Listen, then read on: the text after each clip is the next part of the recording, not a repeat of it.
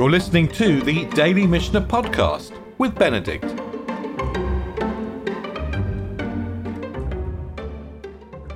So, what I wanted to do today was to provide an introduction to the tractate of Maaser Sheni and to look at some of the pasukim that underlie the tractate and just to look at the first Mishnah.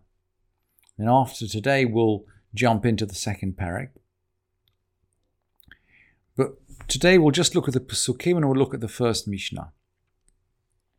However, by way of introduction, I thought it would be useful just to go back and revisit the hierarchy of Trumot, which we looked at, by the way, when we looked at the tractate of Masrot.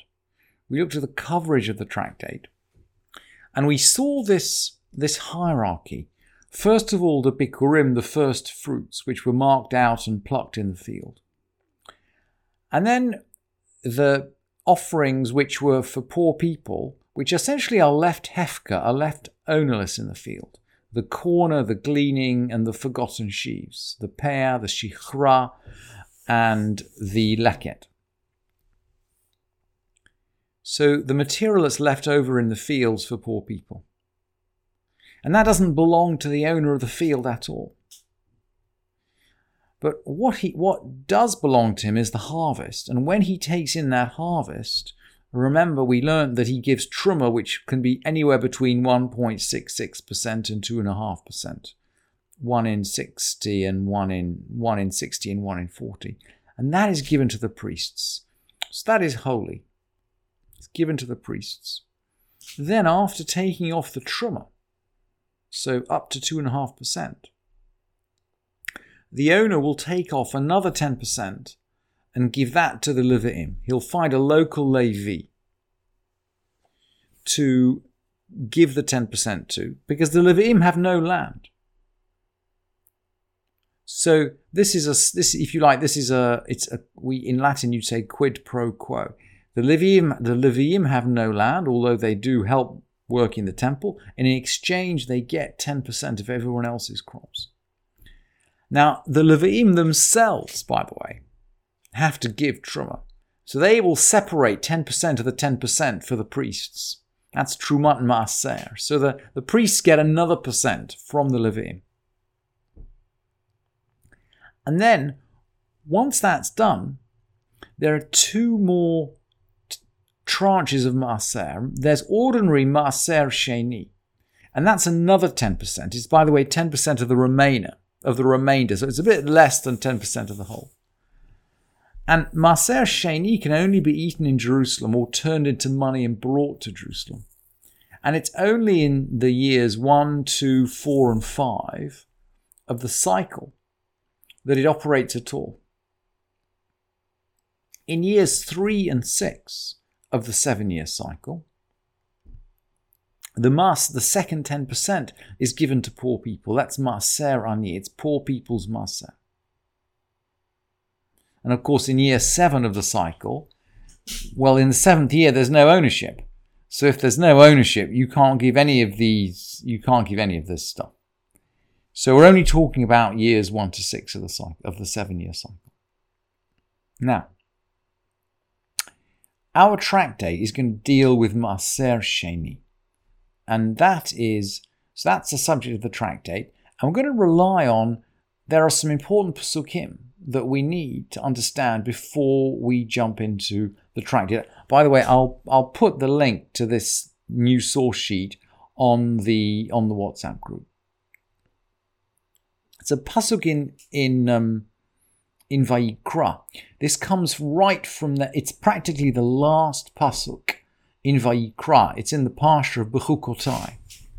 So you remember the book of Leviticus, the book of Vayikra closes with two, two um, awesome, frightening parshayot. The first one, Behar, talks about the need to um, set aside the seventh year, not to own the land on the seventh year.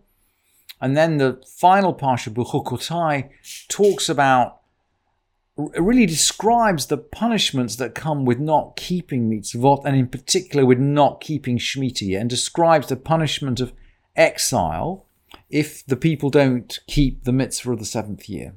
And right at the end of the Parsha, it talks about tithing. They call Maser Aretz, Mizera Aretz, all the tithes of the land. Mizera Aretz, Umipriya eats from the land or from trees. Lashem Hu, Kodesh Lashem. These tithes are all holy.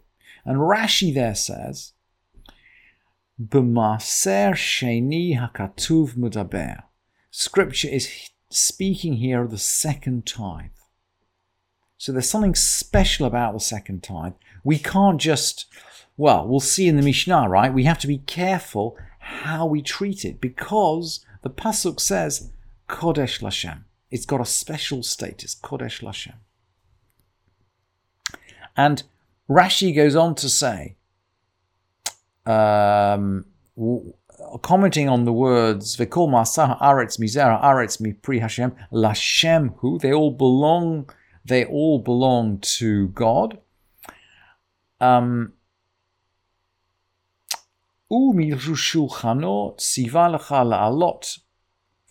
Hashem. God has acquired it.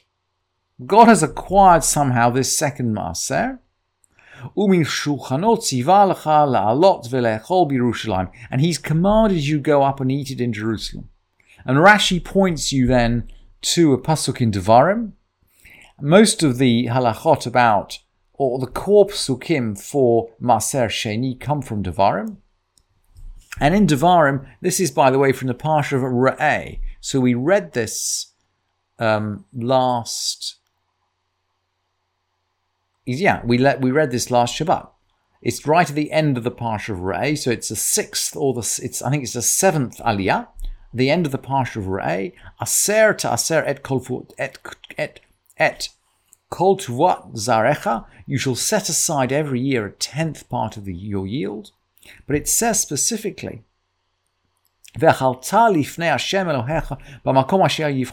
shall eat before the Lord your God in the place where he shall choose his name to dwell.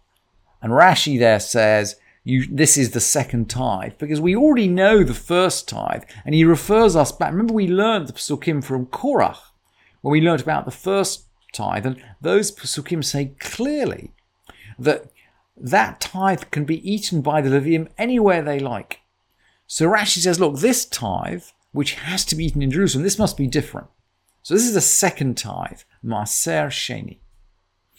And that's really the halacha and the Mishnah of Maser Sheni begins with this concept that it's holy and the, the Mishnah knows, it's not going to say explicitly, but it knows that you have to take it to Jerusalem.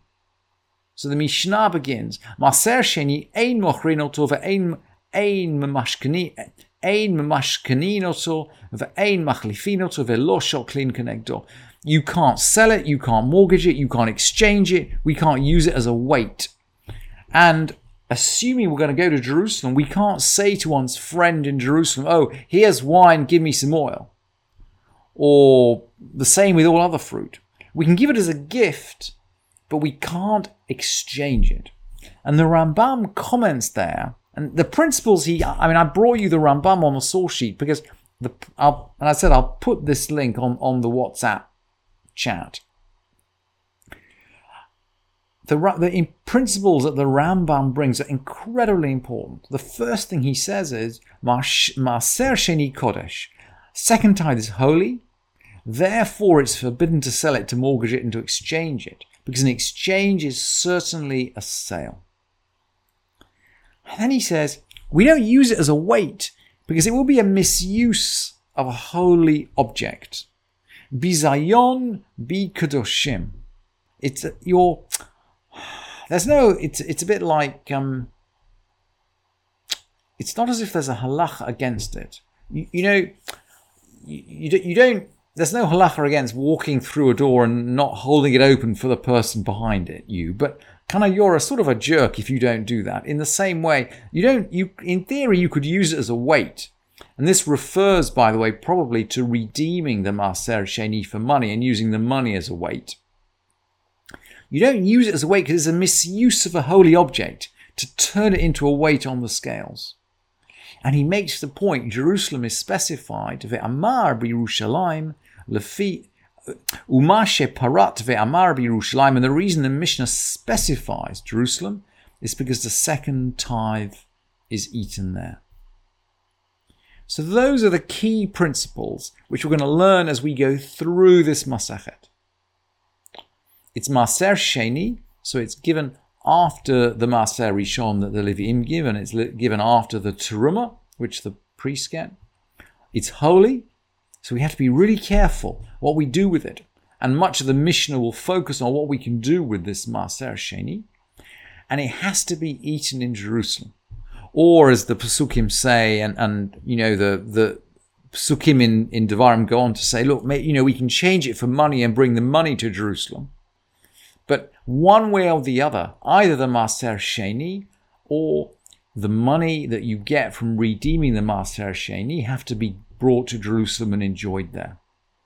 So those are the principles of the Masechet, and we'll explore those in more detail tomorrow as we start going through the rest of the Masechet. Thank you for listening to this edition of the Daily Mishnah Podcast with Benedict.